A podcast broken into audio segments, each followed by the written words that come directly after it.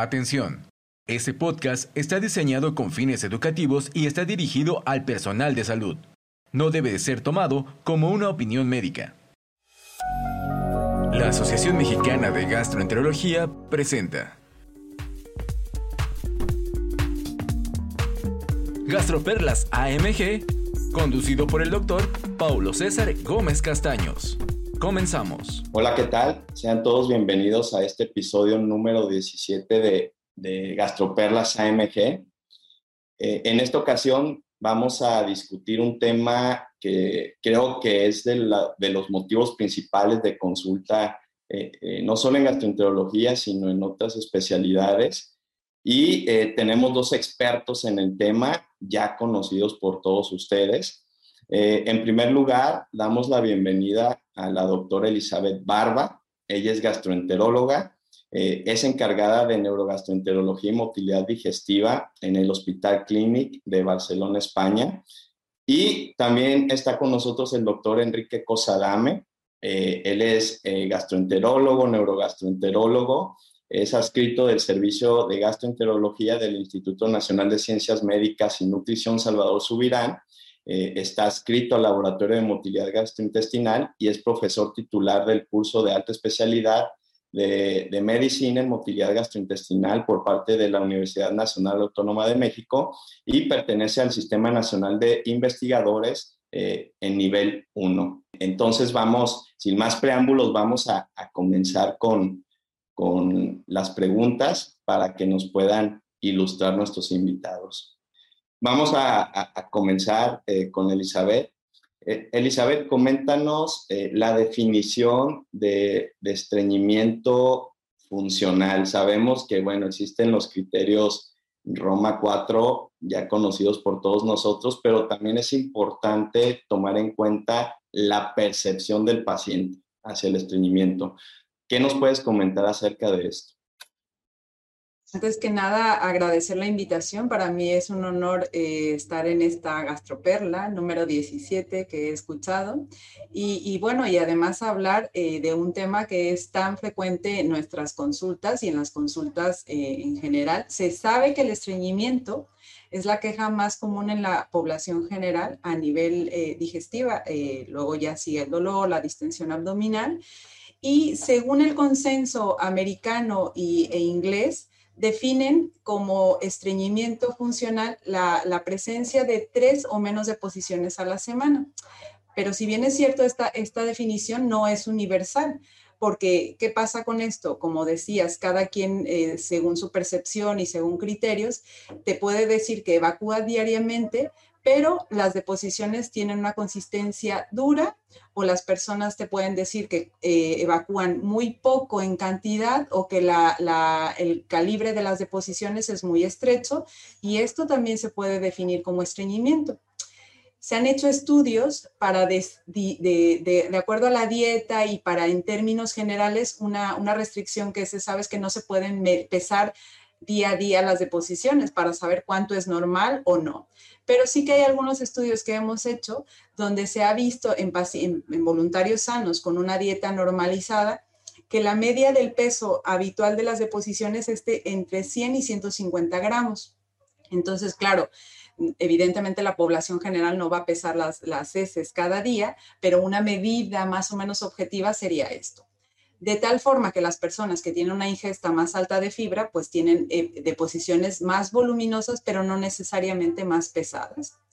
Se dice que para ayudar a, redefinir, se, plantea que las personas, los pacientes pueden utilizar un diario de síntomas, de número de deposiciones, para saber eh, en la frecuencia, el Bristol y demás. ¿Por qué? Porque aquí entramos en, en esta disyuntiva si, bien es cierto, eh, las personas, como he dicho antes, pueden tener deposiciones diarias, pero tienen un Bristol 1, entonces hay que consensuar eso porque a largo plazo la terapéutica que vamos a decidir va a ser enfocado al síntoma predominante que el paciente define como estreñido. Entonces, otra cosa que, que es curioso es que en esta población general, en algún estudio que se ha hecho, se ha visto que las personas tienen deposiciones diarias, pero que hasta en un 60% de los pacientes encuestados, que fueron más de mil en algún estudio, dicen y asocian un gran esfuerzo defecatorio o la sensación de evacuación incompleta. Un poco para definir, existe un consenso que todos conocemos, que a día de hoy un grupo de, expertos que originalmente se reunieron en, Roma, que ahora tenemos los criterios de Roma 4, definen estreñimiento funcional como la presencia de dos o más de los siguientes síntomas la presencia de número uno, esfuerzo defecatorio en más del 25% de las deposiciones, la presencia de heces duras o grumosas también en más del 25% de las deposiciones, que pueden tener una consistencia Bristol 1 o 2. La otra, la otra, el otro criterio, según Roma, es la sensación de evacuación incompleta y la sensación de bloqueo, eh, bloqueo o obstrucción. Eh, en más del 25% de las deposiciones también, y además el uso de maniobras manuales o digitalización para facilitar la expulsión. Eh, y bueno, lo que he dicho previamente según el consenso inglés y, americano, que es la presencia de menos de tres deposiciones a la semana. Y como criterio adicional, eh, también es que las deposiciones raramente sean espontáneas, es decir, que no se tengan que usar laxantes y que haya criterios insuficientes para definir un síndrome de intestino irritable. Pero aquí en la definición es muy elegante según los criterios de Roma 4, pero en la vida diaria es muy difícil eh, decir a priori un estreñimiento funcional o un estreñimiento asociado a un intestino irritable, porque tendríamos que tener las dos los dos extremos, que es el paciente con estreñimiento solo muy grave, que no tiene nada de dolor, o el paciente que tiene mucho dolor con estreñimiento. Pero bien, bien, muchas veces estamos en la media. Pero bueno, en términos generales, tenemos de gran utilidad los criterios de Roma y principalmente escuchar e interrogar muy bien lo que el paciente define como estreñimiento. Saber que si evacúa diario pero hace mucho esfuerzo o que las deposiciones son sólidas, pues eso es el estreñimiento y ahí vamos a actuar en la terapia para decidir. Muy bien, Elizabeth. Es muy importante lo, que comentas porque, bueno, tenemos eh, múltiples criterios eh, para, para definir estreñimiento, pero como tú comentas, yo creo lo, lo esencial es lo que el paciente refiere y percibe y cómo quiere estar. Y, generalmente en eso nos basamos para el tratamiento, que es algo que vamos a discutir más adelante. Eh, Enrique, eh, en cuanto a epidemiología, eh, ¿cuál es la prevalencia del estreñimiento aquí en nuestro país? Y a nivel global también cómo, cómo andamos en, en, la cuestión de números, de acuerdo a los criterios Roma 4 y también tomando en cuenta la percepción del de, paciente. Sí, bueno, ya eh, hizo algo de mención eh, Elizabeth, es una entidad muy, muy frecuente. Eh, a nivel global, primero, hay algunos estudios, metaanálisis, que han han eh, encuestado o son resultado de las encuestas a nivel global, basándose en los criterios de Roma, se estima alrededor de un 14% eh, la prevalencia.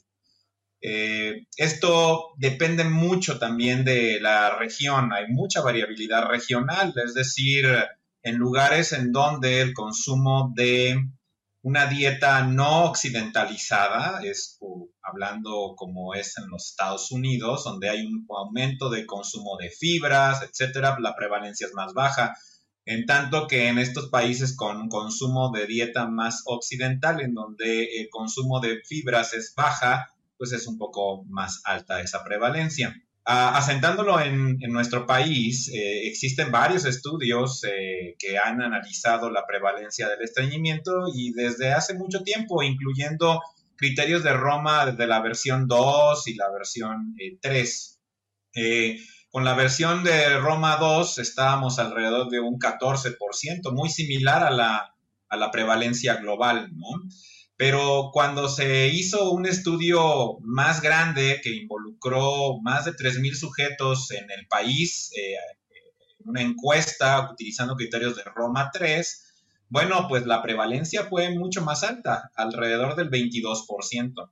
Entonces, esto nos habla de que pues existe una gran proporción de, de sujetos en nuestro país que tienen este, este problema. Y más allá, diría que, como lo mencionó Elizabeth hace un momento, de estos síntomas del estreñimiento, pensamos que la infrecuencia es uno de los más frecuentes, valiéndonos de la palabra. Sin embargo, eh, tenemos eh, bien determinado de esta encuesta que eh, la evacuación incompleta, el pujo excesivo, son los síntomas más frecuentes y solo un tercio de los pacientes que cumplieron criterios para estreñimiento tuvieron deposiciones o evacuaciones menos de tres veces por semana. Entonces, esto alza la relevancia de que tenemos que interrogar muy bien a nuestros pacientes a la hora de eh, estar evaluando el estreñimiento.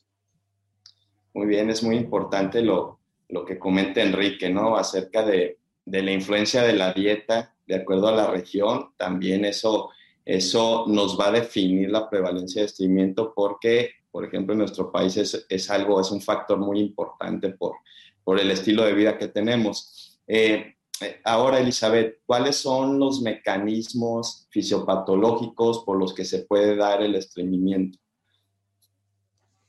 Bueno, fisiopatológicamente el estreñimiento se considera un movimiento desordenado de las heces desde el colon hasta el esfínter anal. La fisiopatología del estreñimiento es multifactorial eh, y bueno, puede estar asociado en los pacientes la hipersensibilidad visceral como un trastorno funcional, puede haber neuropatía que tiene el paciente, alteraciones a nivel del eje cerebro-intestino y alteraciones en el metabolismo de los ácidos biliares. Sin embargo, en el estreñimiento con, primario se define y se clasifica como los desórdenes defecatorios asociados. Puede haber estreñimiento de tránsito lento o estreñimiento de tránsito de colon normal.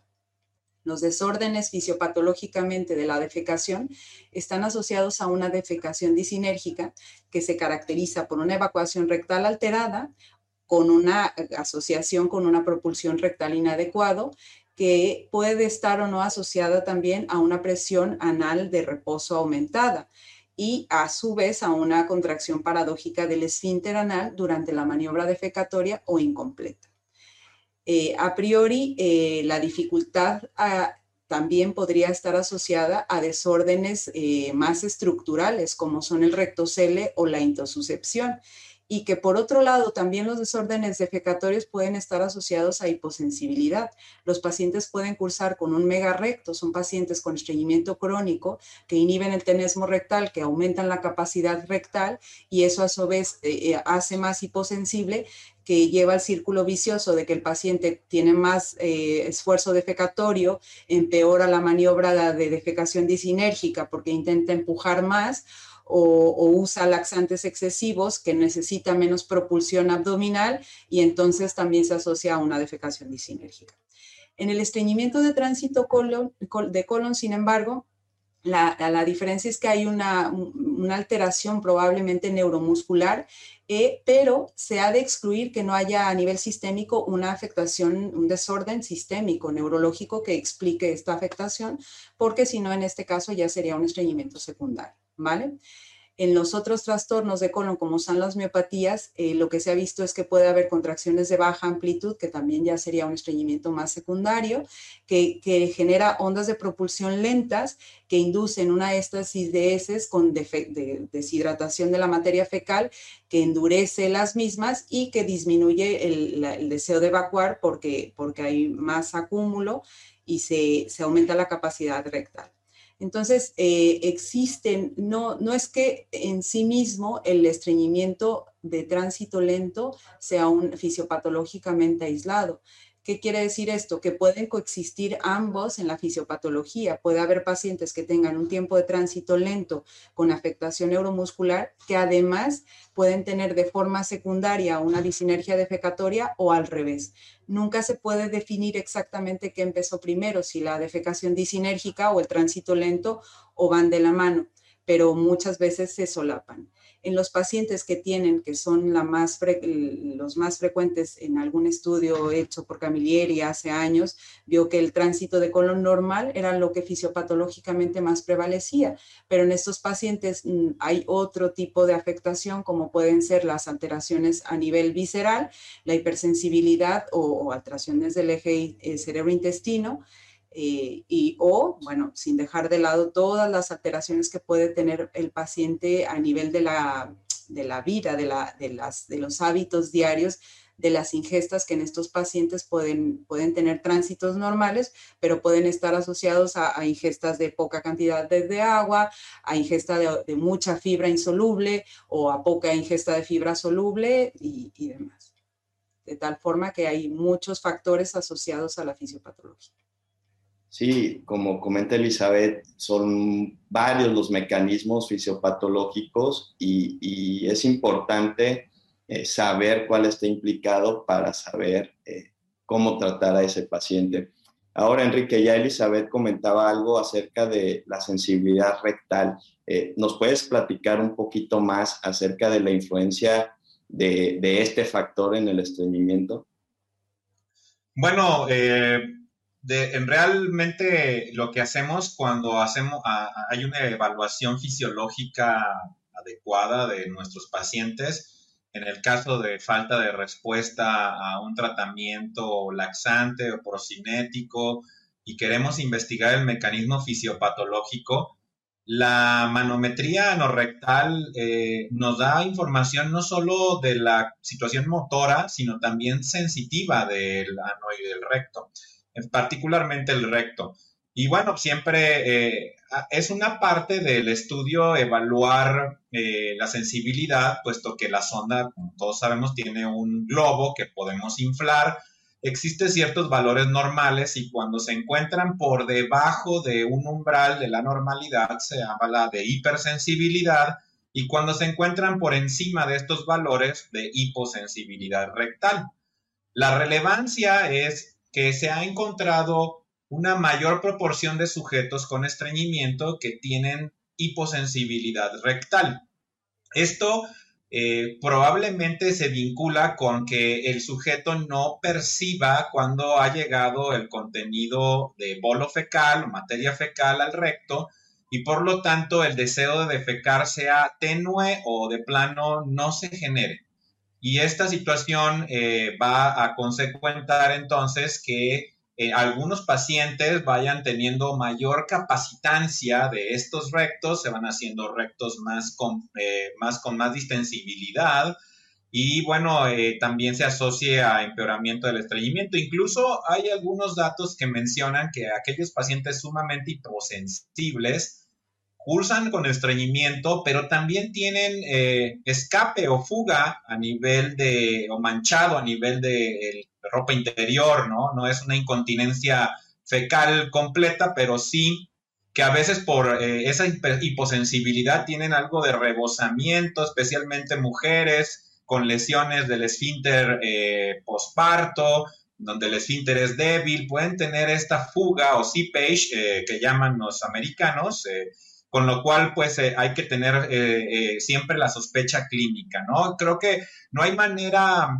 clínica de momento para sospechar la hiposensibilidad rectal, se tiene que hacer el estudio, el estudio de manometría no rectal, algunos lo consideran pues que con esto podemos definir la hiposensibilidad, sin embargo, otros más consideran que hay que hacer el estudio de barostato, en donde esté disponible para evaluar tanto recordando que la manometría nos va a dar eh, una eh, visión eh, fásica de, nuestra, de la contracción, pero con el inflado del balón y con un sensor localizado en el interior de esta bolsa, se puede saber acerca de la presión tónica que tiene este recto y, y, saber acerca de su distensibilidad, de sensibilidad con más claridad, ¿no?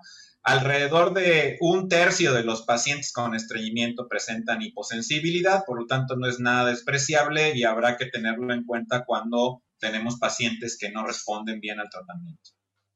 Sí, justamente eso es importante lo que comenta Enrique. Eh, la cantidad de pacientes estreñidos que tienen hiposensibilidad rectal no es nada despreciable y son aquellos que probablemente eh, sean, eh, respondan menos a, a los tratamientos de primera línea. Eh, ahora, e, Elizabeth, ya mencionabas en, los mecanismos fisiopatológicos del estreñimiento a la defecación disinérgica. Eh, están asociados también algunos, algunos elementos a ese tipo de, mecanismo, como el dolor anal, fisuras, rectocele o, un descenso excesivo de piso pélvico, incluso eh, pacientes tienen antecedentes de, abuso físico o sexual. ¿Qué nos puedes eh, comentar al respecto?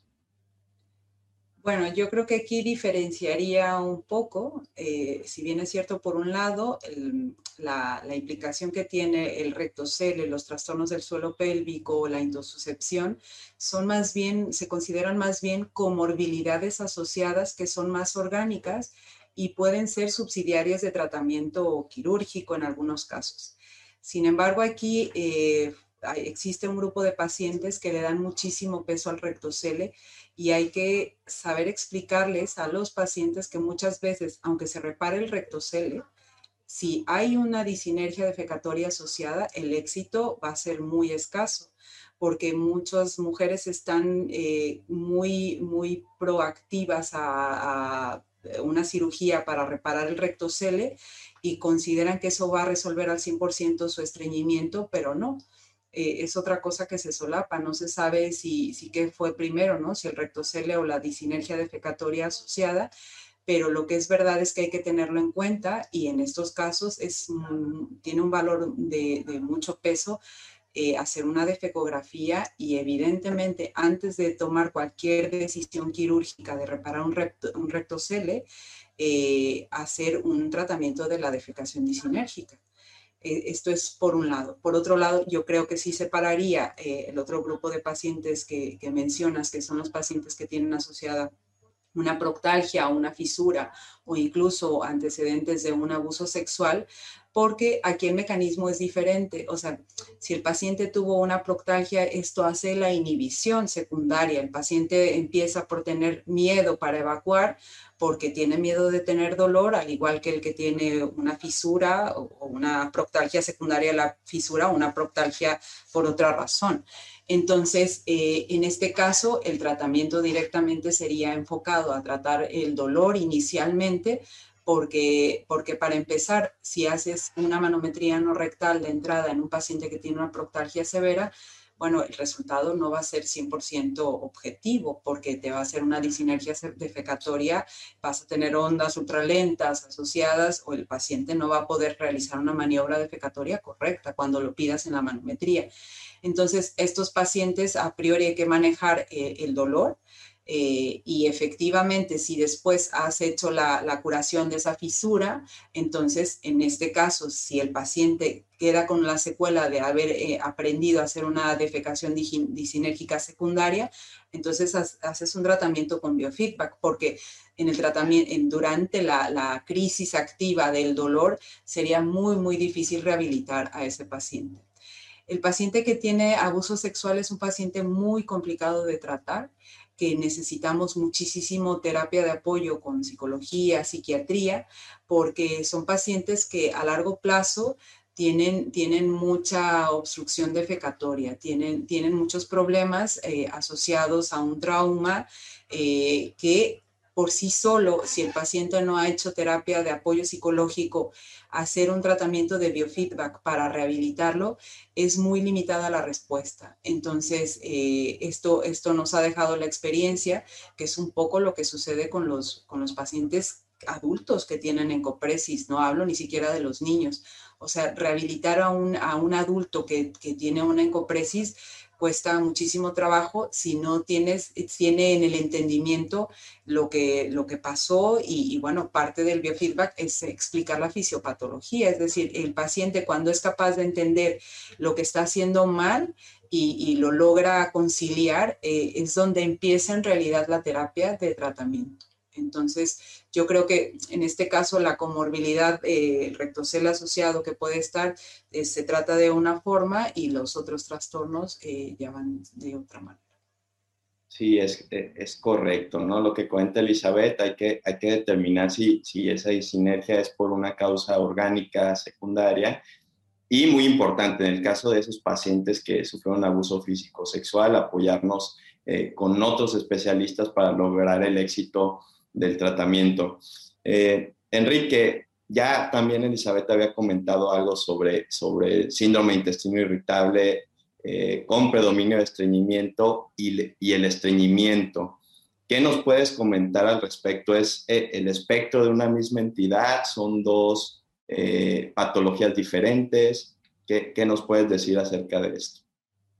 Bueno, no, eh, es, eh, este es un tema de que ha causado pues bastante debate, controversia y estudios que han evaluado este espectro. Eh, precisamente la Fundación Roma, en su última versión, tenemos todos en, la, en el colectivo de nuestra mente esta imagen en donde están todos estos trastornos intestinales, en donde en el eje de las X está la escala eh, de, del tiempo, del dolor, perdón, más bien el dolor, y en el eje de las Y eh, la escala de Bristol. Y allí tenemos a conglomerado en la parte superior izquierda de este, de este, de este cuadro como este es el paciente que no tiene dolor y tiene escala de Bristol 1 y 2 y es estreñimiento crónico y hacia, se va tirando hacia la derecha y entonces tiene eh, síndrome intestino irritable con estreñimiento. Y bueno, otros estudios han evaluado cómo hay cambios en la temporalidad de estos. Sabemos que estos pacientes no tienen estabilidad en los síntomas. Hoy eh, nos pueden venir a consultar por el estreñimiento y pasados seis meses en la siguiente cita tienen dolor abdominal. Entonces, eh, viran de un lado a otro. Esto es aproximadamente entre un 25 y un 30% de los sujetos van cambiando en el tiempo y tenemos que estar pendientes de ello. Ahora, ¿de qué nos sirven entonces los síntomas o por qué los encasillamos? Precisamente, más que hacer el encasillamiento en este sujeto, si tiene intestino irritable, si tiene estreñimiento, yo diría cuál es el síntoma que le molesta más al paciente. ¿Por qué? Porque el paciente no va a que uno le diga que por criterios de Roma tiene eh, intestino irritable o tiene estreñimiento. El paciente va a que le quitemos el problema y si se queja más del dolor abdominal y algo de la infrecuencia de las evacuaciones o dificultad para evacuar, pues creo que tenemos que dar prioridad al dolor. Si tenemos al paciente que dice inicialmente yo evacúo una vez a la semana, doctor, y de verdad me siento distendida hacia el término de estos siete días antes de poder evacuar. Utilizo muchos laxantes estimulantes, etcétera. Ese es el punto que debemos de tratar, no el dolor abdominal, y, pero sí tiene que ver al momento en que vamos a elegir para el tratamiento, ¿no? El que tiene dolor, pues tendremos que buscar la alternativa que favorezca, sí, un tránsito intestinal más adecuado, pero que controle el dolor, como algunos secretagogos. Eh, si es básicamente tránsito y el paciente tiene problemas de infrecuencia, probablemente un procinético, y estar ahí al pendiente de eh, esta eh, evolución, porque hay que comentar sobre el paciente desde la consulta. Esto es cambiante, no es una enfermedad que se quede estable o en meseta, va fluctuando y tenemos que ir persiguiendo estos síntomas para generar beneficio en su salud y comúnmente lo entienden perfectamente bien y bueno, eh, siempre, siempre estar al pendiente de estos cambios. Muy bien, eh, es algo muy importante porque, bueno, nosotros que vemos este tipo de pacientes, justamente tienen ese comportamiento oscilante, ¿no? Es muy importante eh, el tratamiento dirigido hacia el síntoma predominante porque realmente de esa forma el paciente va a mejorar y por eso busca la atención médica. Mm, ahora, Elizabeth, eh, nosotros en, el mundo real, eh, en la consulta, eh, ¿qué tan útiles son, por ejemplo, los criterios Roma 4 o, el utilizar la escala de Bristol o los pictogramas para hacer el diagnóstico de estreñimiento en, estos pacientes? Yo creo que ya lo ha mencionado Enrique y para todos tener un vocabulario común es importante yo creo que los criterios de, Roma 4 en realidad nos ayudan a unificar y a entender como el rubro de la patología y, a entender, a escuchar al paciente, pero, pero escuchar más allá, como dice Enrique. Eh, la escala de Bristol asociada a, a, un cuestionario para hacer los criterios de Roma 4 es de vital importancia porque porque nosotros sí que cada que interrogamos y preguntamos el hábito intestinal a cada paciente le enseñamos directamente una escala de Bristol, porque el paciente te puede decir, yo tengo una deposición muy blanda y resulta que es una deposición que es un Bristol 1, que entonces tú le estás dando un, un formador, un laxante formador de volumen y que estás empeorando el síntoma si no tienes el detalle de ver realmente el tipo de, de, posición que hay según Bristol. Entonces, la utilidad de la escala de Bristol eh, considero que es una cosa que hay que tener al lado en la consulta o cuando hacemos una manometría o cuando interrogamos al paciente, porque, porque esto nos va a dar el detalle de, de lo que define el paciente como estreñimiento y es un idioma universal, de alguna forma. Los pictogramas han demostrado eh, que para la percepción del diagnóstico son muy útiles. En pediatría se usan muchísimo. Eh, se ha visto que, enseñar un pictograma al paciente y además explicar, el describirlo, mejora el diagnóstico de una patología de un 36 hasta un 48% de tal forma que además de usarlos en pediatría, ya hay eh, muchos pictogramas que, que, se han hecho para diferentes idiomas y que han mejorado la, sensibilidad diagnóstica y el entendimiento, porque lo mismo que, empecé a explicar en esta charla, ¿no? El que define estreñimiento no necesariamente es el, aquel que no evacúa. Entonces, si tú le enseñas el dibujito al paciente donde se ve que está haciendo muchísimo esfuerzo, que está doblado para intentar empujar, pues probablemente eso es lo que le pasa al paciente y que con el dibujo lo puede entender mejor. ¿No? Aquel que tiene que hacer maniobras de digitalización, que también, que él no lo, que hay pacientes que lo hacen cada día de rutina y no consideran que son estreñidos o viceversa, hay el que considera estreñido por esto. Entonces, eh, para todos los gastroenterólogos yo creo que es muy útil para comprender al paciente y para definirlo de alguna forma, porque realmente definir a un paciente te ayuda a tratarlo. ¿no? Si tienes, si captas según el criterio qué es lo que más le molesta al paciente, como bien mencionaba Enrique, pues probablemente vas a inferir, porque eh, lo que hemos aprendido hoy es que la mayoría de los pacientes que tratamos con estreñimiento no tienen una buena percepción del tratamiento. O sea, que, que muchos pacientes se sienten como abandonados en esto. No sé si, si lo hacemos mal, no sé si las estadísticas a nivel mundiales, pero la estadística dice que la mayoría de los pacientes que tratamos con estreñimiento no tienen un buen grado de satisfacción en la respuesta. Entonces, posiblemente estas herramientas nos ayudan eh, a que el paciente no vaya a la farmacia a comprar un producto de venta libre si nosotros podemos explicar, eh, bueno, por haber definido bien, bien lo que le pasa al paciente.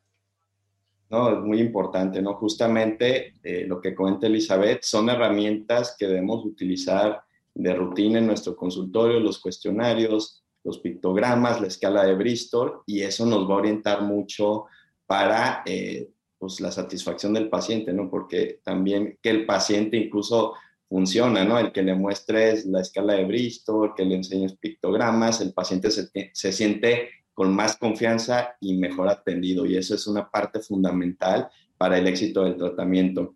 Eh, Enrique, bueno, ya, ya hablando del tratamiento, algo muy importante en, en, el estreñimiento es el realizar el tacto rectal. ¿Cómo lo debemos hacer y qué utilidad tiene el tacto rectal en un paciente estreñido? Sí, bueno, justo eh, en la evaluación diagnóstica del estreñimiento es, un paso fundamental. Creo que si no se hace un eh, tacto rectal en un paciente que estamos evaluando por estreñimiento, máxime nosotros eh, como un tercer nivel de atención en donde ya ha pasado el paciente por medicina de primero y segundo contacto, pues es indispensable realizarlo.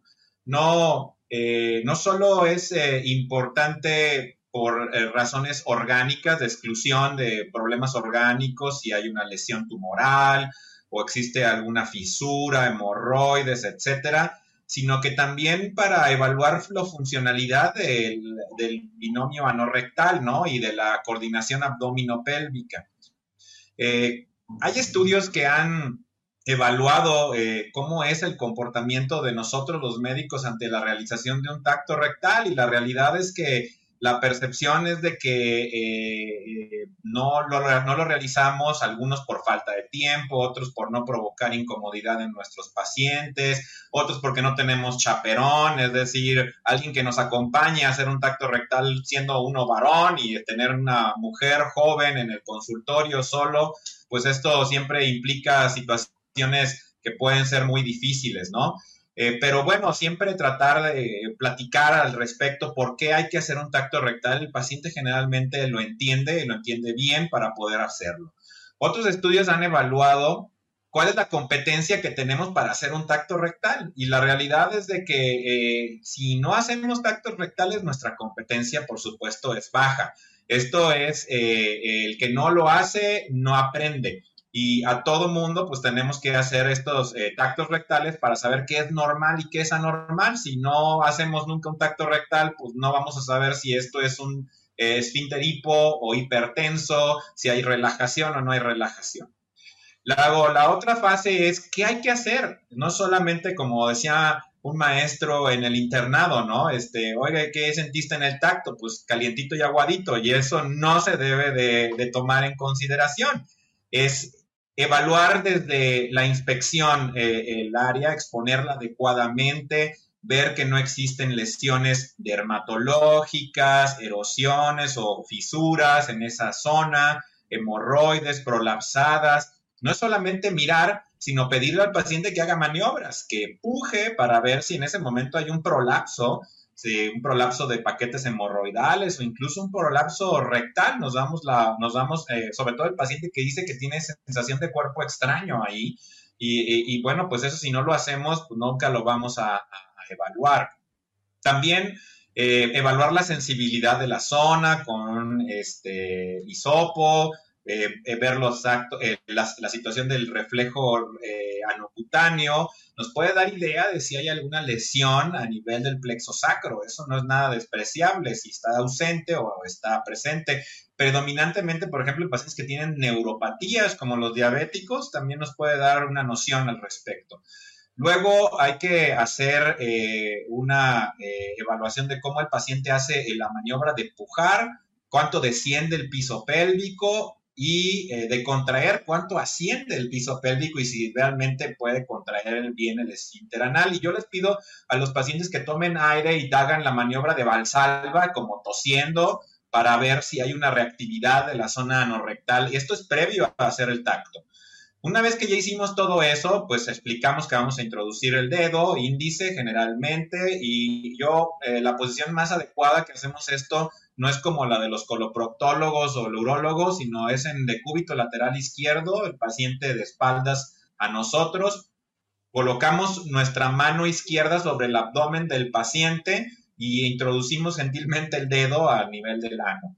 Allí evaluamos primero la presión en reposo, como es, eh, pedimos al paciente posteriormente que incremente o contraiga su esfínter anal para darnos una idea de cómo existe un aumento de la presión a ese nivel.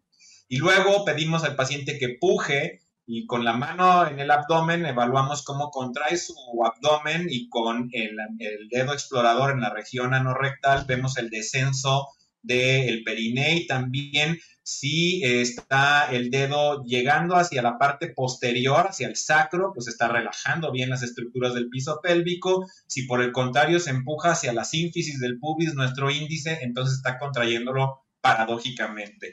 Entonces, bueno, existe, aquí podríamos tener una charla acerca de muchas más cosas como eh, hacer un buen tacto rectal, pero al menos es eh, explicar, inspeccionar, evaluar sensibilidad, evaluar movilidad y después el tacto rectal.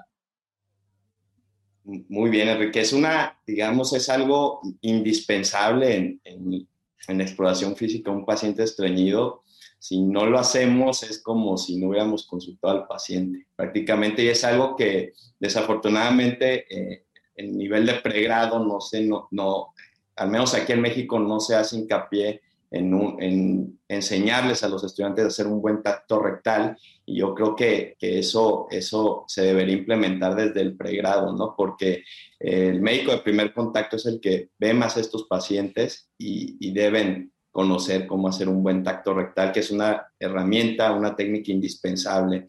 Eh, ahora, en cuanto a la evaluación, Elizabeth, de estos pacientes, ¿en qué casos debemos solicitar exámenes de laboratorio y cuáles son los más utilizados? Ya sabemos que, por ejemplo, los criterios Roma 4 se, se han elaborado para, para no realizar tal vez exámenes de laboratorio o, o de imagen innecesarios, pero ¿en qué pacientes debemos iniciar eh, su abordaje con exámenes complementarios? Bueno, eh, ya, ya lo dices, Roma 4 intenta no hacer estudios excesivos y se ha visto en las revisiones sistémicas que las analíticas generales no son eficaces como prueba de rutina en el estreñimiento y que el coste-utilidad es muy bajo. Sin embargo, eh, más que en pacientes que, tienen un estreñimiento más crónico, que son pacientes jóvenes, en pacientes que tienen síntomas de alarma, eh, es muy importante hacer un abordaje diagnóstico con exámenes generales de, rutina. Está indicado cuando es una presentación más abrupta en pacientes mayores de 50 años que, tienen un estreñimiento de debut, eh, hacer una, un hemograma, una, una biometría hemática eh, con un estudio de anemias asociado porque habría que determinar eh, de forma importante los niveles de hierro. También hay que pedir para descartar síndromes paraneoplásicos el estudio del calcio. Para descartar trastornos secundarios como el hipotiroidismo es importante valorar unas hormonas tiroideas. puede ser que un paciente tenga una alteración metabólica y que en este caso sería importante determinar los niveles de glicemia. Y bueno, cuando no hay datos de alarma necesariamente, pero tienes pacientes que no es tan joven, que nunca se ha hecho un estudio que tiene antecedentes familiares de, cáncer colorectal, estaría indicado hacer un FIT, una sangre oculta en heces con un estudio eh, inmunohistoquímico. Y que por otro lado, eh, el paciente puede tener estreñimiento asociado a rectorragia, eh, que puede tener como dato de alarma, que puede ser secundario a una fisura anal o puede ser secundario hasta una enfermedad inflamatoria intestinal, que en estos casos, eh, aunque no tenga diarreas y demás, en ciertas situaciones, según los antecedentes o la semiología de la clínica, también se podría indicar hacer una calprotectina, pero esto ya es como un estudio más dirigido pero eh, exámenes generales de rutina que nos diagnostiquen un estreñimiento de entrada no está como indicado pedir, excepto si no hay síntomas de alarma.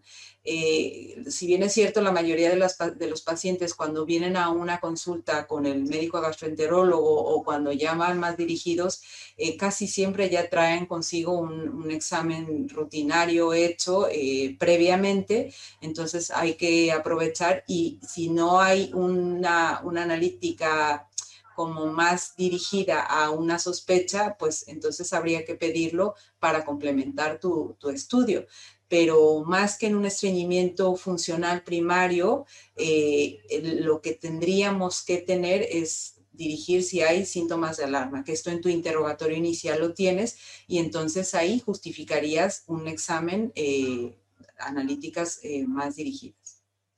Muy bien, muy importante individualizar a cada paciente y hacer una buena historia clínica, porque eso depende mucho en cómo vamos a, hacer el abordaje en esos casos. Y bueno, ya, ya Elizabeth ya comentaba un poco acerca de, los estudios, Enrique, eh, específicamente de la colonoscopía eh, en pacientes con estreñimiento. ¿Cuándo hay que realizarla? La, realidad es de que eh, el estudio de este, evaluación estructural, en este caso la colonoscopía, pues tiene como objetivo descartar un estreñimiento quizás de causa secundaria, ¿no? Un estreñimiento obstructivo por una eh, situación fomentada por una neoplasia o por eh, una situación diferente que causa una estenosis a nivel del intestino. Esto realmente es de baja prevalencia en los estreñidos hay que mencionar que el paciente con estreñimiento crónico, en este caso funcional, tiene el riesgo promedio de desarrollo de neoplasias eh, colorectales comparativamente de sujetos eh, pareados por edad y sexo, ¿no? estreñidos. De tal suerte de que no es mandatorio realizar una colonoscopia en la evaluación de pacientes con estreñimiento, salvedad de que existan datos de alarma, eh, o, vamos a decir, es una historia de un paciente que tiene eh, historia familiar de cáncer del colon, sangrados frecuentes, incluso intermitentes, pérdida de peso, de apetito, cambios en el patrón de las evacuaciones, es decir, se tornan más estreñidos, etcétera. pues por supuesto que se tiene que plantear la necesidad, sobre todo en sujetos arriba de los 50, 45, 50 años, ¿no? Pero no debe de ser eh, una evaluación, digamos, primaria en los pacientes con estreñimiento.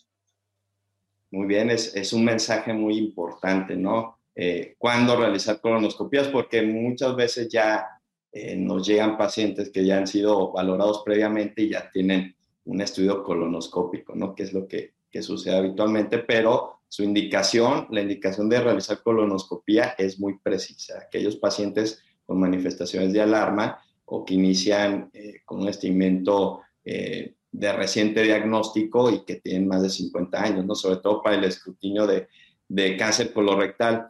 Ahora, eh, siguiendo con, con, las pruebas diagnósticas, Elizabeth, la utilidad de la manometría no rectal y de la prueba de expulsión de balón, sobre todo, bueno, en, en, la prueba de expulsión de balón, que sabemos que es complementaria a la manometría no rectal, ¿cómo la debemos hacer? ¿En qué posición debe estar el paciente? ¿Qué tipo de sonda utilizar? ¿Y qué tiempo debemos tomar para realizarla? ¿Nos puedes platicar un poco de esto? Yo creo que un test de expulsión de balón es súper importante. Todos lo podemos hacer eh, porque lo podemos hacer muy casero y en la consulta. Entonces, si no tienes acceso, no en todos los centros ni en todos los sitios hay acceso a hacer una manometría no rectal, pero un test de expulsión ya te puede orientar. Eh, actualmente, gracias a London, se ha estandarizado un poco más, pero mm, previamente hay como dos valores principales para determinar la normalidad, ¿no?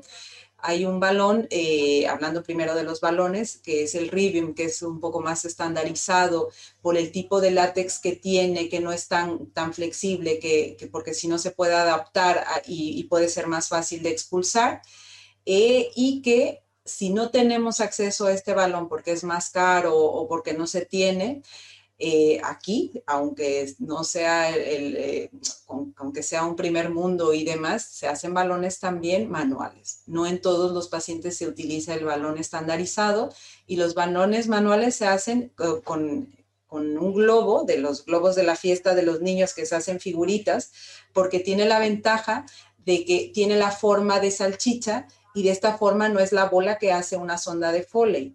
Yo eso sí que considero importante, no utilizar una sonda de Foley en la consulta porque te queda una bola que no es como tan fisiológica de expulsar. En cambio, este, este globo de fiesta queda, queda alargado y, tienes que atarlo, se, utiliza, se, hace un atado eh, hacia una sonda de, no sé, de nasogástrica, ¿no? Se recorta la sonda, se pone una llave de tres vías y se, y se ata el globo a la punta con unas medidas que ya se tienen estandarizadas, ¿no? Y eso a nivel de la consulta se puede hacer. El globo eh, se puede usar según las publicaciones. London dice que con 50 mililitros de agua templada y el paciente tiene que ser capaz de expulsarlo en menos de dos minutos, ¿vale? Algunas publicaciones decían 50, de 50 mililitros a 80 entre uno y dos minutos, pero bueno, con los criterios de London sabemos que son 50 mililitros de, agua templada eh, en esto. Eh, la, la idea siempre es que la expulsión sea lo más fisiológico posible, de tal forma que es ideal que el paciente lo haga en la posición de estar en el lavabo. ¿No? Si no tienes un lavabo cerca, entonces puedes utilizar una silla de las típicas que usa el paciente para la ducha o el paciente que no está hospitalizado para evacuar, que tienen un orificio al centro y puedes evaluar la expulsión. ¿Por qué? Porque es la forma más fisiológica de determinar si hay una alteración. Entonces, otra cosa que se puede usar para hacer el globo, el test de expulsión, eh, puede ser una, una, funda, una, como un preservativo a priori, que puedes poner talco para quitar el lubricante, se queda, no se queda pegado el globo y lo mismo, lo puedes, lo puedes estandarizar con las medidas eh, y llenarlo con agua templada. Entonces, lo mismo se hace en posición sentado y, de la forma más fisiológica y e intentando que el paciente tenga la máxima privacidad o, tú le dejas un cronómetro para que él pueda marcar en el momento en que él expulsa, o, si no tienes el cronómetro, entonces que te, lo, que te lo diga, ¿no? Que tú estás al lado con una puerta cerrada y es esto. porque a partir de ahí London también empieza a definir los patrones de propulsión alterados o de coordinación anorrectal alterado. ¿No? Eh, si tienes un test de expulsión de balón patológico, que el paciente no es capaz de expulsar el, balón en menos de, dos minutos, entonces eh, aquí viene donde ya hablamos de la manometría no rectal. La manometría no rectal es una prueba que consiste en la medición de las presiones del canal anal y del recto en reposo, así como durante la contracción voluntaria. Asimismo, permite, como dijo Enrique, evaluar la, la inervación anorrectal tanto intrínseca como extrínseca, el volumen y la sensibilidad. Entonces, a partir de, hacer una manometría no rectal, puedes determinar, según la clasificación actual de London, si hay una alteración en la coordinación anorrectal. Aunque si bien es cierto, la, la clasificación previa, que es elegante también, donde hablábamos de los patrones de disinergia del 1 al 4, donde sabemos que el paciente o bien tiene una mala propulsión abdominal asociada a una contracción paradójica del esfínter o a una relajación incompleta, bueno, ahora sabemos que, ellos dicen, pues hay una disinergia, hay una propulsión débil o hay una propulsión débil con disinergia, ¿no? Un patrón mixto. Y, y de ahí que no ponen como ya el nombre que nosotros teníamos de 1 a 4, pero bueno, técnicamente viene a ser lo mismo. Entonces, eh, se sabe que puede haber con la manometría no rectal falsos negativos eh, o positivos. ¿Por qué? Porque el paciente está sometido a realizar un test, una maniobra defecatoria con un, en decúbito lateral, eh, que se están haciendo estudios para intentar hacer la manometría en posición sentado también, que técnicamente es más difícil, pero estamos intentando como conseguir valores de normalidad de la forma más fisiológica pero que el sesgo que tiene el hacer una maniobra de defecatoria en el laboratorio con el paciente sintiéndose vigilado, pensando que va a expulsar heces en el recto, bueno, puede haber falsos, ¿no? Entonces se complementa con el test de expulsión pero eh, porque se ha visto que en voluntarios sanos, en los grandes estudios, eh, hasta un 90% de los voluntarios sanos pueden tener una maniobra defecatoria patológica. Entonces, claro, eh, yo creo que es muy importante para diagnosticar a un paciente el tacto rectal, el interrogatorio, la sensación de bloqueo que ya te lo dice y lo percibes en el tacto el test de expulsión y la manometría. Yo creo que no puedes de forma aislada definir que el paciente tenga una defecación disinérgica solo con la manometría, solo con el test y, no. Yo creo que es muy importante complementar el todo, todo el paciente y evaluarlo de forma completa. Sí, ese punto es muy importante, el hacer una, una valoración complementaria con todas estas pruebas para determinar eh, el origen del, o la causa de, de, estreñimiento, ¿no? Y algo importante que comentó Elizabeth, eh, igual aquí en México no tenemos tal vez eh, un acceso, tenemos acceso limitado a, herramientas como la manometría no rectal, entonces ese, ese tip del globo de, de fiesta, pues ese lo podemos realizar en, en, cualquier consultorio, ¿no? Entonces es algo, algo muy importante. Eh, Enrique, bueno, siguiendo con, con las herramientas diagnósticas, eh, ¿qué nos puedes decir sobre, sobre la utilidad de la manometría colónica? ¿Cuándo la podemos hacer en, en, estreñimiento? Eh, ¿Cuándo utilizar el barostato? Que bueno, ya lo habías, se había comentado previamente. ¿Cuándo hacer el tránsito colónico? O incluso herramientas más nuevas como la cápsula inteligente. ¿Para qué nos sirven estas pruebas y cuándo las podemos utilizar?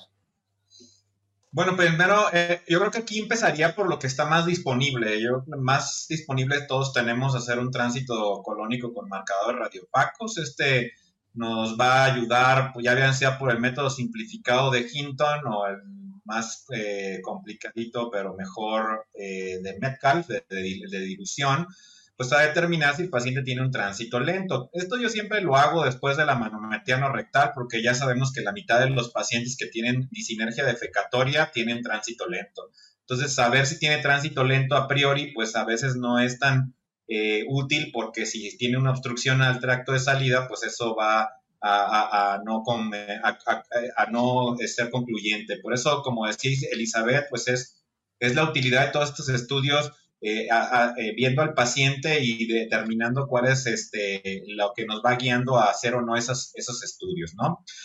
Manometría colónica, realmente, ah, desafortunadamente, en nuestro país no lo tenemos. Eh, creo que la principal utilidad hoy día que se hace en un puñado de lugares en los Estados Unidos, incluso en Europa, es eh, la evaluación del paciente que van o que se está estudiando para inercia colónica e incluso para colectomía. es donde uno puede hacer el reto con fármaco, cómo responde al alimento, eh, cómo está en ayuno, el patrón de contracción. Hoy ya hay manometría colónica de alta resolución. Y bueno, pues esto también en algunos lugares apenas está implementando. Creo que no lo tenemos para hacerlo en nuestra práctica clínica, pero sabemos que existe, ¿no? Y eso es muy importante y que hay un segmento de pacientes que tienen pobre contractilidad, pero que responden a los retos de tratamiento, sugiriendo un patrón miopático y otros que tienen una eh, contractilidad adecuada, pero no hay una, no hay una correcta coordinación entre el recto y el colon. Entonces parece que hay un freno excesivo que provienen de ondas eh, o, de, o de una actividad hiperactiva, una hiperactividad a nivel rectal. La cápsula de la motilidad inalámbrica pues está recién en escena. El problema más importante es el costo en nuestro país. Eh, en otros lugares el, el seguro o el acceso de la seguridad social les cubre este tipo de estudios. ¿Cuándo hacerlo? Pues cuando sospecho que más que tránsito colónico lento, este paciente tiene una disfunción generalizada del tracto digestivo. Hay que ver si no tiene, queremos evaluar si no tiene vaciamiento gástrico retrasado, tránsito intestinal del, eh, del intestino delgado retrasado y también el colónico, ¿no? Entonces, es cuando sospechamos una disfunción más generalizada, es cuando tiene su mayor utilidad y se ha correlacionado con marcadores radiopacos siendo muy similar su utilidad en, cuanto a la medición del tránsito colónico. Y bueno, el barostato también no es algo rutinario, en algunos lugares lo están utilizando para implementarlo en la clínica, otros lugares no lo tenemos disponible. Eh, y bueno, pues esto va a ser eh, quizás de utilidad para el tratamiento. Hay protocolos de biorretroalimentación para eh, desensibilización en los pacientes hipersensibles o para sensibilización en los hiposensibles. Recientemente se publicó un artículo en donde se habla de la utilidad de este, de este eh, eh, barostato para el tratamiento de la hiposensibilidad rectal en pacientes con estreñimiento. Entonces, creo que allí la utilidad es, es lo que está, no se cuestiona, pero la disponibilidad es el problema. Y bueno, la disponibilidad aquí en México pues todavía es, es menos, ¿no? Que es menor que en otros países. Eh, ahora, eh, Elizabeth, bueno, ya habías comentado algo sobre, sobre las causas secundarias de estreñimiento. ¿Cuáles eh, son las más frecuentes o, las que más podemos ver en la práctica diaria? Bueno, yo creo que aquí haríamos una, una gran división de, de, los trastornos neurológicos, de los no neurológicos y las drogas. Los fármacos. Dentro de los desórdenes neurológicos tenemos los, los, centrales y los periféricos. En los periféricos, pues hay que tener en cuenta el top 10 de ellos, que es la diabetes, la diabetes mellitus, que tiene una alta prevalencia y que sabemos que está asociado con, desórdenes eh, neuropáticos, que entre ellos el estreñimiento puede estar asociado. Eh, en zonas de alta prevalencia, bueno, la enfermedad de Chagas también como causa importante de estreñimiento hay que tomar en cuenta en zonas endémicas, en pacientes con megarecto asociado. Eh, la enfermedad de Hirschsprung dentro de los, de los trastornos neurológicos periféricos también hay que tomarla en cuenta. Lo que pasa es que nosotros que somos más gastroenterólogos de adultos, eh, la prevalencia es mucho menor. ¿De acuerdo? En cambio, los desórdenes no neurogénicos que tienen mucho más frecuencia como causa de estreñimiento secundario, como mencioné previamente, pues el hipotiroidismo, la hipocalcemia, no podemos dejar de lado que los pacientes que tienen un síndrome de rumiación eh, tienen una alta prevalencia de estreñimiento, así como los pacientes que tienen trastornos de la conducta alimentaria asociados como la anorexia. El embarazo, la esclerosis sistémica es otro factor. Eh, eh, aquí una cosa que he mencionado que es muy que no mencioné, perdón, dentro de los trastornos neurológicos centrales, bueno, la esclerosis múltiple es, es una patología muy frecuente, es la segunda causa de discapacidad en edad joven de trastorno neurológico después de los accidentes de tráfico y que tiene una alta prevalencia de trastornos secundarios ya sea incontinencia o estreñimiento en este caso. Y, bueno, eh, una, patología menos frecuente, pero que no, cuando la encontramos no nos gusta, eh, es el CIPO, el síndrome de pseudoobstrucción intestinal, que en este caso, bueno, no solamente cursaría con estreñimiento, sino también con distensión abdominal, con mala absorción, con desnutrición y demás. Y bueno, en los medicamentos, los que ahora están muy en el foco de todos son los, opioides, eh, el uso de la prevalencia, eh, la gran, la, alta prevalencia de uso de, de mórficos en la actualidad eh, nos hace poner un ojo en ellos y yo creo que ahora ya no se nos pasa a nadie preguntar al paciente si tiene tratamiento con mórficos. ¿Por qué? Porque parece que ahora se, usa el tramador como si fuera, aquí diríamos chupa chups, como si fuera una paleta de dulce, que, si te duele un poco el pie, bueno, venga a tomar tramador como si fuera eh, totalmente inocuo. Y bueno, esto es una causa muy frecuente de estreñimiento. Por otro lado, bueno, los anticolinérgicos que también se utilizan como nosotros mismos en la práctica clínica diaria, los antiespasmódicos, los utilizamos cuando en el paciente tenemos mucho dolor, pero ojo, eh, si es un síndrome de intestino irritable que tiene mucho estreñimiento asociado y usamos un antiespasmódico, posiblemente vamos a empeorar ese estreñimiento.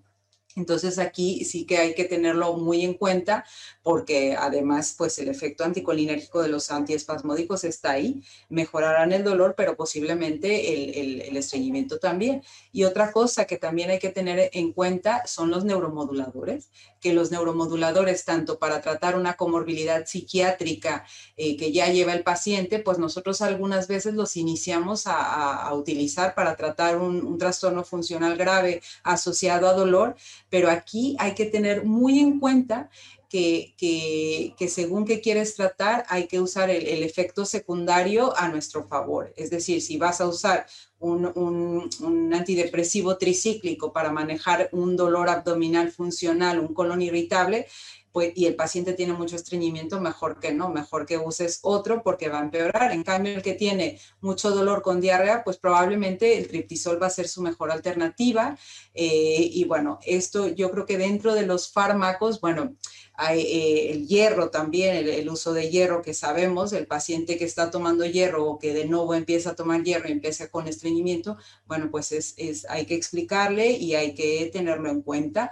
Eh, los antihipertensivos, los bloqueadores de los canales de calcio también pueden darnos estreñimiento de forma secundaria. Entonces, yo creo que, muchas veces se nos pasa por alto, muchas veces al paciente, como ya lleva eh, el tratamiento crónico, no interrogamos más allá, pero hacemos enfoque a los mórficos, pero posiblemente el listado de pacientes, eh, que, el listado de fármacos que lleva el paciente, también hay que considerar. Muy importante, ¿no? Como decía Elizabeth, preguntar al paciente acerca de tratamientos o medicamentos que esté consumiendo porque pueden ser la causa de ese estreñimiento y yo creo que eso lo vemos con mucha frecuencia. Eh, justamente, Enrique, ya entrando en materia con el tratamiento, ¿qué nos puedes decir de las medidas no farmacológicas para el tratamiento de estreñimiento? ¿Cuáles son las que tienen más evidencia y cuáles son las más útiles? Sí, bueno, lo, eh, yo empezaría por eh, muchos de estos pacientes que tienen estreñimiento tienen miedo a comer, porque piensan que, bueno, no he, no he evacuado, entonces pues debo de tener todo lleno y no como. Esto es contrario a lo que se debe de recomendar. Recordar la fisiología, tenemos esta serie de reflejos, como el reflejo gastrocólico, que cuando comemos y comemos bien, estimulamos la motilidad de el tubo digestivo. Entonces, es muy importante que el paciente tenga horarios definidos, una ingesta calórica bien adecuada para que pueda existir eh, una, una eh, avance en intestino. También ah, somos los seres humanos de hábitos y de costumbres, entonces debemos de habituarnos a tener horarios también o, o cuando nos llaman ir al baño, no omitirlo porque cuando comúnmente omitimos el deseo de ir al baño, comúnmente más en las mujeres, por situaciones extras, ¿no? De que el olor y la salud, el, cómo está de limpio un baño, etcétera, eh, bueno, pues eso eh, inhibe el deseo de defecar y probablemente no se dé en todo el día eh, si se ha inhibido, ¿no? una vez hecho esa situación. Entonces es importante. La otra es, hablan acerca de la utilidad del agua, ¿no? Bueno, ya ha habido estudios que han tratado de evaluar cuánta agua se tiene que consumir. La realidad es de que los ensayos clínicos no determinan, incluso un metaanálisis, cuánta es la cantidad de agua ni la utilidad. Hay que recordar que fisiológicamente el agua se va a absorber en un 100% a nivel duodenal, ¿no? no tenemos, muchos tienen la concepción, incluso médicos, de que el agua llega hasta el colon y eso es una concepción completamente errónea. Yo diría que una buena hidratación es adecuada para que todo el funcionamiento se dé a nivel de todo el organismo, incluyendo el intestino. Pero es diferente la cantidad de agua que vamos a tener que consumir en Barcelona, aquí en la Ciudad de México o allá en Culiacán, donde tú estás a 38 grados centígrados, ¿no? Entonces hay que estar muy bien hidratados, pero eso es todo. Y bueno, el consumo de fibra siempre ha sido un papel fundamental en la piedra angular, fibra dietética me estoy refiriendo, no a suplementación en este caso, en donde, bueno, el acceso a frutas, verduras eh, va a ayudar a que tenga una mejor formación de bolo y un mejor tránsito intestinal. Cuidado porque no todo es fibra en los estreñidos. Algunos estreñidos paradójicamente se pueden estreñir más y también pueden tener más distensión abdominal, de acuerdo a si presentan o no este síntoma debido a la fermentabilidad de estas fibras en el tracto digestivo.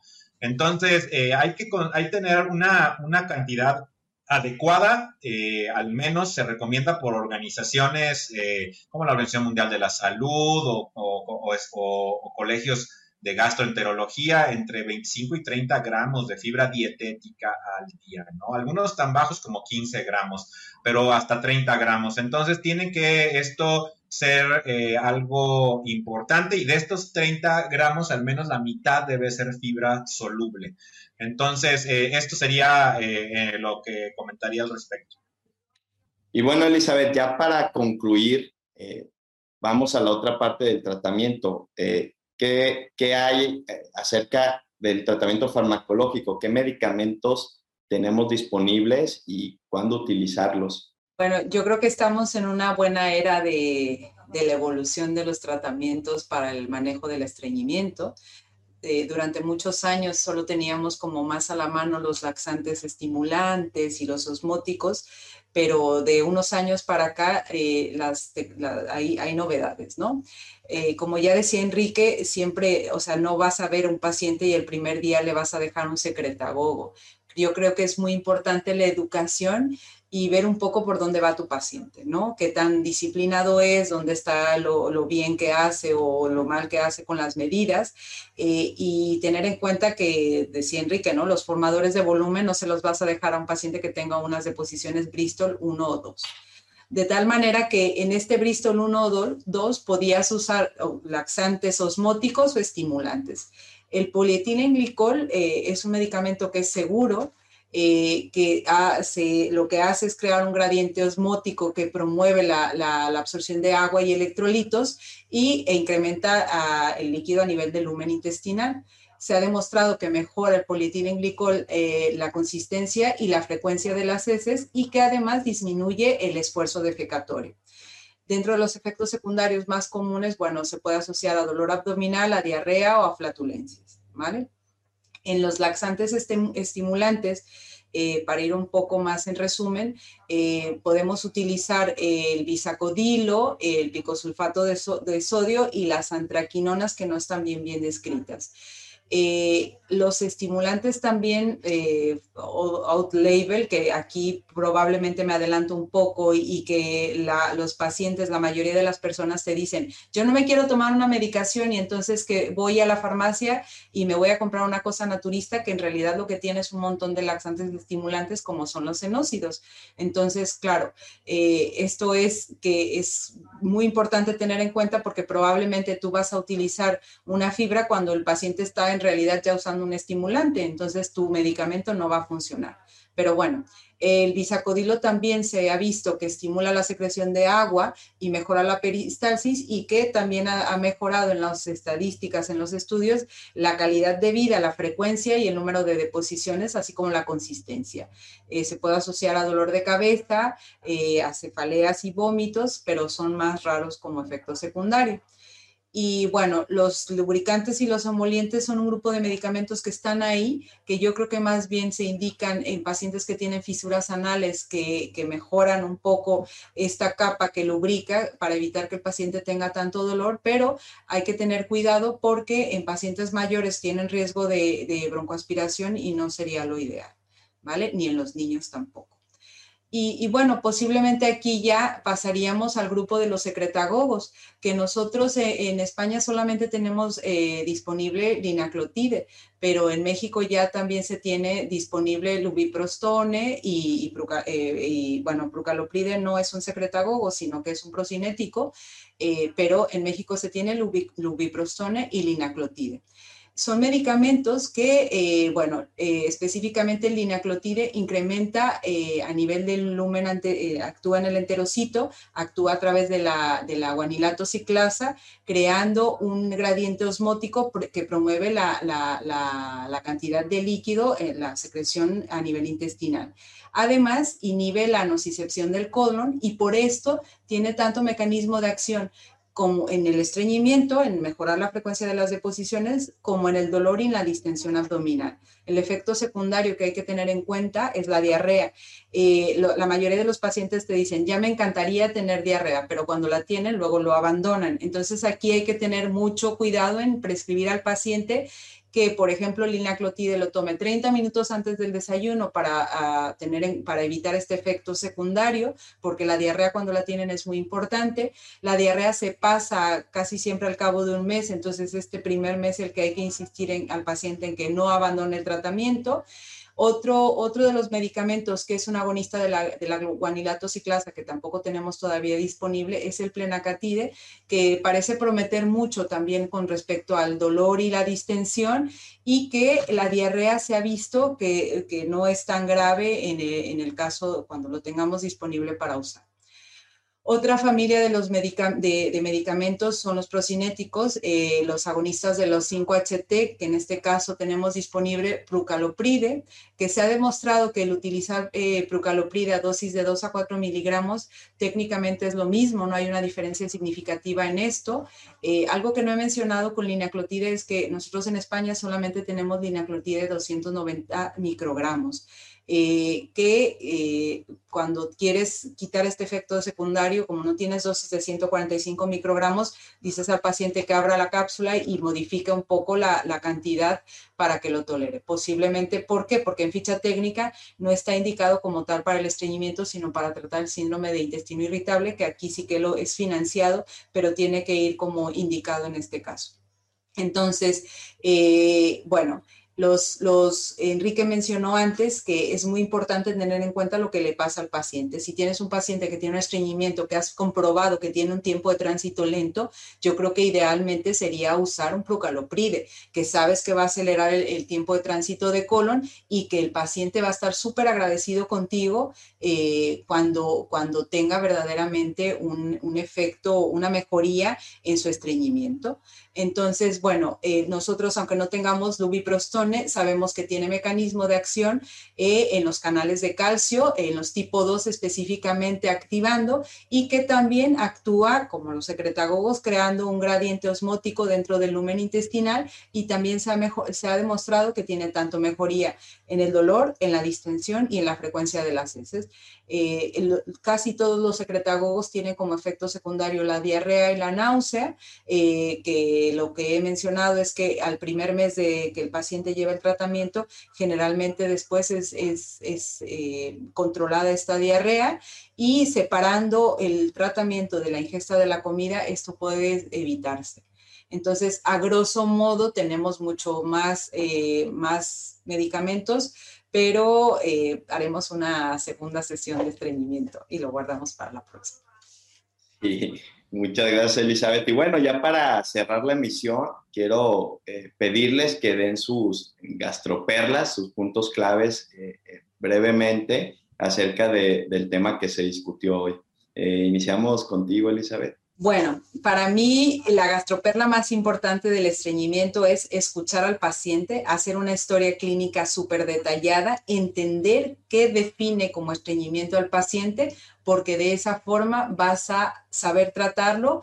Eh, Eh, otra gastroperla es tener en cuenta el Bristol del paciente, eh, preguntarlo en la práctica clínica diaria eh, y en el interrogatorio mismo, que es base de la historia clínica, ya puedes sospechar a priori si el paciente tiene una desfejación disinérgica que el top 10 en las preguntas sería dirigirlo y, de, preguntar dirigidamente si el paciente tiene que hacer grandes esfuerzos defecatorios, si tiene la sensación de evacuación incompleta, si tiene que hacer maniobras de digitalización para sospecharlo. Con respecto al tratamiento, es muy importante también preguntar al paciente qué, tratamientos ha llevado previamente y por qué no se siente satisfecho con su tratamiento, porque de esta manera podemos dirigirlo y podemos hacer que el paciente tenga un apego al tratamiento, porque si el paciente espera que el tratamiento mejore en dos días, posiblemente no va a haber efecto. Las fibras tardan en responder, eh, los laxantes hay que saber, eh, la dosis no es exacta en cada paciente, hay que explicarlo bien bien al paciente. Eh, y la última gastroperla que considero muy importante es eh, el uso de la manometría no rectal. Si la tenemos disponible, hay que usarla, hay que hacerla, porque derivado de ella posiblemente vamos a tener eh, a la mano la, la opción de hacer una terapia de rehabilitación con biofeedback y si no la tenemos, pues lo que he mencionado previamente, hacer un test de expulsión de balón y que nosotros, si conocemos el, mecanismo fisiopatológico de, la disinergia defecatoria y lo explicamos al paciente, le vamos a ayudar a mejorarlo para evitar que haga grandes esfuerzos abdominales, que haga una prensa abdominal errónea y que haga una contracción paradójica. Muchas gracias.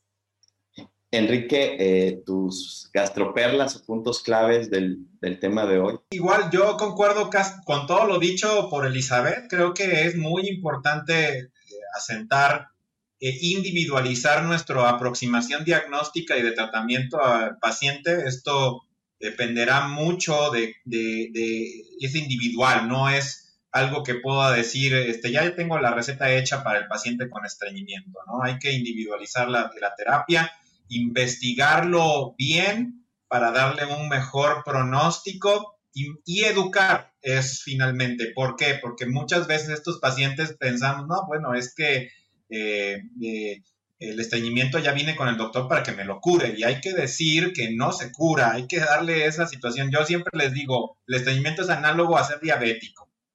Hoy tiene diabetes, mañana también hoy es estreñido, también mañana. Claro, hay fluctuaciones y van a cambiar como cambia la glucosa en los pacientes con diabetes. Pero es muy importante que, el paciente entienda porque eh, muchas veces a mí me mandan mensajes, doctor, ya terminé el tratamiento, le digo, bueno, es que el tratamiento no termina, esto es algo que hay que continuar toda la vida y durante y variarlo de acuerdo a la intensidad de lo que se requiere. Y bueno, aprovechar para decirle que te agradezco mucho, Paulo, la moderación y ha sido un honor y un privilegio estar con Elizabeth también aquí hablando acerca de algo que nos gusta mucho y, gracias a la Asociación Mexicana de Gastroenterología. Muy bien, eh, con esto finalizamos la, emisión de, hoy. Quiero agradecer en nombre de la Asociación Mexicana de Gastroenterología y del Comité de Difusión eh, que Elizabeth y Enrique nos hayan acompañado, pues, prácticamente dos rockstars en este, en este tema. Y agradezco a ustedes por su atención y estén pendientes de las próximas emisiones de Gastroperlas MG. Recuerden que hay gastroperlas de cirugía y también hay gastroperlas de gastroenterología pediátrica. No se pierdan la próxima emisión. Hasta luego. Esto fue Gastroperlas AMG. Los esperamos en la próxima emisión. La Asociación Mexicana de Gastroenterología presentó. Atención. Este podcast está diseñado con fines educativos y está dirigido al personal de salud. No debe de ser tomado como una opinión médica.